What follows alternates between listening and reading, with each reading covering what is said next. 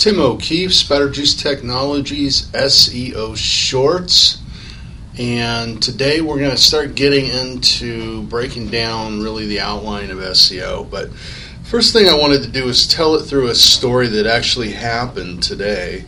I uh, had a, a kid who was no longer a kid, just recently graduated from college that I coached early, early on in my uh, youth co- coaching career and he uh, wrote me through Facebook and he asked me, uh, "Hey, coach, I was looking at GoDaddy, which is, of course, the registrar for URLs." And uh, I said, "I wanted to." He said, "I want to start buying websites like uh, www.buyurl.com. He goes on to say, I want to forward it into my own personal website for buying, selling home, blah, blah, blah. And I was hoping to also have those domains sit at the top of Google searches for buying, selling in, in this area and people who search that area from out of the area. Hopefully that makes sense.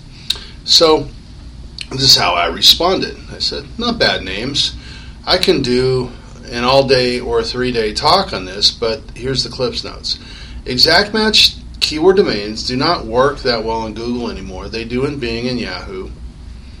Uh, Google wants to trust you. They want to do that through your brand name. Uh, you might recall a meme I put out, an email, and out on social media recently in the last few weeks that said Google trusts who they trust trusts. Okay, so that means if Facebook trusts you, then Google likely is going to trust you because Google trusts Facebook.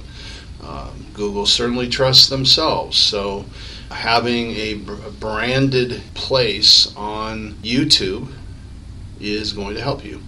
Uh, so I go on to say, so your brand must umbrella all that you do. So if your brand is your name, let's just say Tim O'Keefe or Bob Jones, and your domain is something else, it may not help you. It may not penalize you either much, but you're kind of one leg down. So pick a name like your name sells the uh, the southbay.com or something like that and use that uh, as your your business name also as well as the domain although that's a mouthful, so maybe something shorter.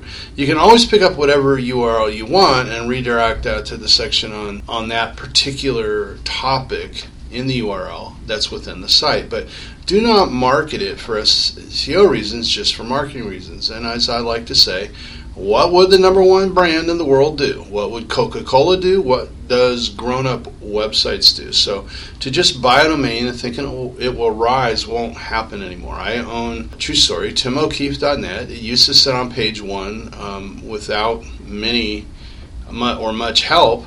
Now, no longer for the reasons above. A guy who is friends with James Franco, the uh, celebrity, is a musician by the same name as me, got tons of publicity uh, because of his friendship with, and collaboration with Franco, and overtook me in multiple publications. And I, I could fix that by pressing my brand through various techniques I do for my clients. Just starting to, to get barely get going on that, but it's not on my priority list.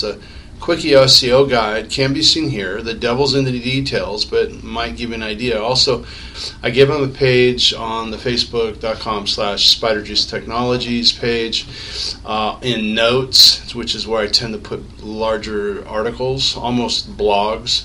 Uh, and it says SEO in five steps. Number one, the typical what on-site SEO optimization title tag, H tags, robots.txt, sitemap.xml, cross linking within posts, etc. Did I put good code there? Good code's important. Now, a lot of you are probably doing stuff on WordPress, so the code kind of comes along with just using that as a CMS.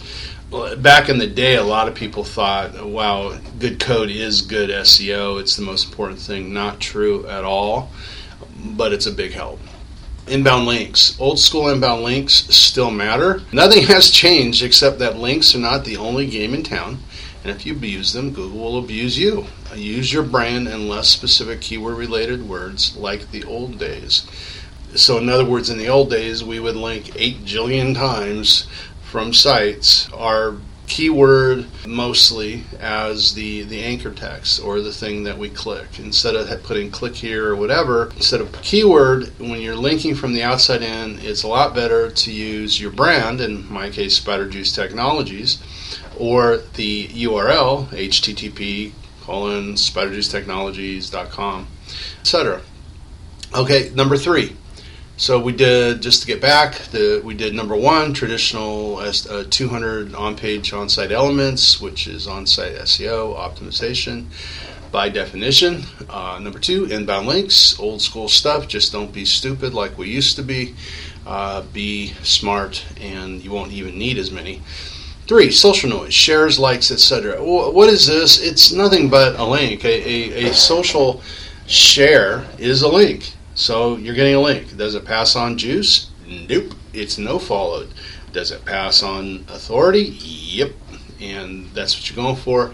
But you'll also get, hopefully, some traffic and some good metrics, which we'll show you later matters. Number four, naps and citations. Not talking about nappy hair, talking about names, address, and phone number and citations, which were the um, original words for the PageRank paper out of Stanford when these guys came up with the idea at Google of using links. Citations are what science papers and academic papers call as references to other papers that gives them more power, more value in uh, in the academic world. So the more citations from other smart people or smart papers to mine makes mine more important. Make sense? Okay, so those matter, and in fact, uh, on something like Yelp, which is a, would be an idea where you can get a NAP or YP.com, you'll often see a link given to you.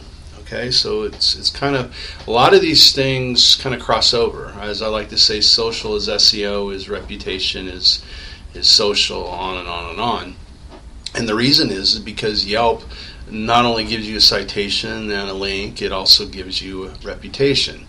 If you have a one star out of uh, five and as an average of 50 reviews, you're not doing well.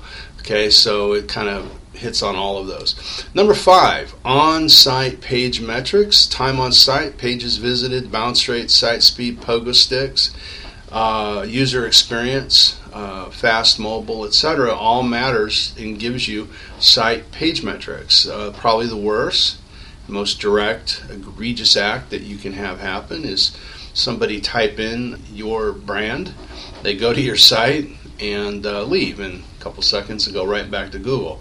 That hurts. Tells Google you are a bad choice to, to show to these people for that search query. Okay, those were the five on site metrics. It is, in some ways, why the rich get richer. Ranking is about the rich getting richer. The better you do, the better you tend to do.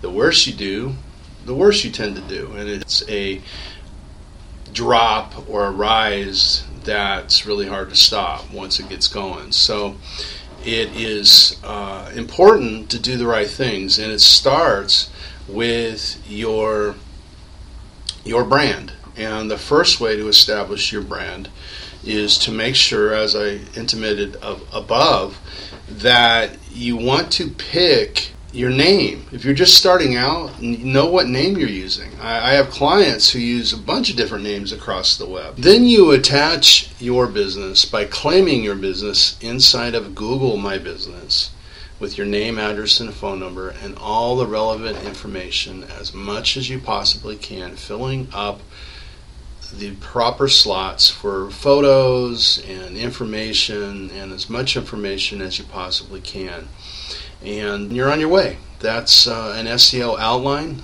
Uh, next time on SEO Shorts, we'll start digging down a little bit deeper. This is Tim O'Keefe, SEO Shorts. Hope you enjoy yourself.